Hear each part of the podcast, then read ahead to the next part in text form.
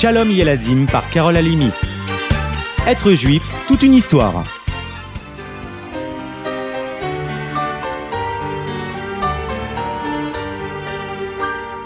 Rabbi Chaim ben Attar, le Ohr HaChaim. Vous le connaissez, les amis ? Écoutez un peu son histoire. Le Maghreb, là où le soleil se couche, en plein cœur du Maroc. C'est ici que Rabbi Chaim ben Attar vint au monde. Il n'est encore qu'un enfant et pourtant son grand-père, auprès duquel il étudie chaque jour, voit déjà en lui pointer une lumière. À l'abri du besoin, il peut se consacrer jour et nuit à l'étude de la Torah. Une grande famine au Maroc l'entraîne à quitter sa terre natale pour monter vers Jérusalem. En chemin, il publie son fameux commentaire de la Torah qui lui vaut son surnom, le Ohr HaChaim. Le soleil couchant brille sur la terre, disent de lui les plus grands de l'époque. Le Baal Shem Tov tente même de le rencontrer. Il voyage jusqu'à Istanbul, où une violente tempête se déclare, l'empêchant d'achever son voyage.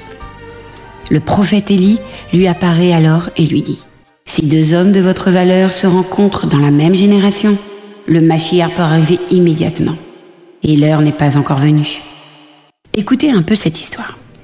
Quand le Ohr HaChaim tomba gravement malade, voyant sa fin venir, il se soucia de sa femme qui risquait de rester sans ressources. « Ne pleure pas, lui dit-il, j'ai pensé à toi. Écoute, après mon départ de ce monde, un homme très riche viendra d'Istanbul t'acheter mes téphilines. Il te proposera 300 ducats. Une somme énorme, les amis.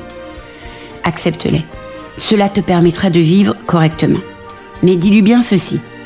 Il ne doit ni parler, ni s'égarer dans ses pensées, tant qu'il aura mes téphilines sur lui. » Ainsi, le tsaddik utilisa ses dernières forces pour rassurer sa femme. Après les jours de deuil, un homme très riche arriva de Turquie et demanda à parler à la veuve de Rabbi Chaim. « Je désire acheter les téphilines du Ohr HaChaim, que son souvenir soit béni. Je suis prêt à vous payer jusqu'à 300 ducats. » Vous voyez, les amis, exactement comme Rabbi Chaim l'avait prédit. La femme lui remit les téphilines en disant « Faites attention, jamais aucune parole, aucune pensée autre que la prière quand vous les porterez. C'est la dernière consigne que mon mari m'a donnée à ce sujet. » Le riche rentra chez lui fier de son achat.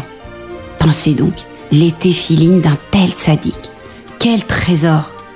Chaque jour, il les mettait sur lui et ressentait alors une force très spéciale.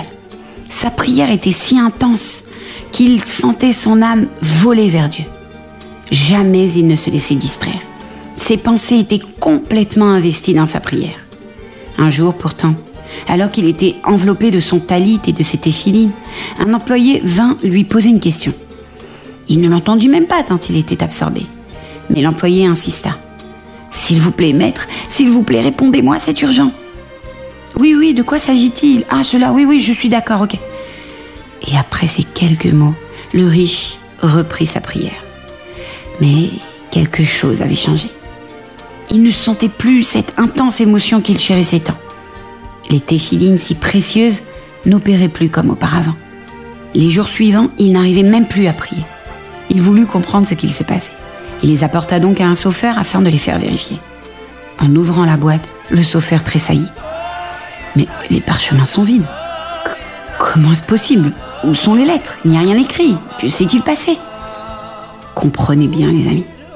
Les lettres inscrites sur les parchemins qui se trouvent à l'intérieur des boîtiers noirs s'étaient tout simplement envolées.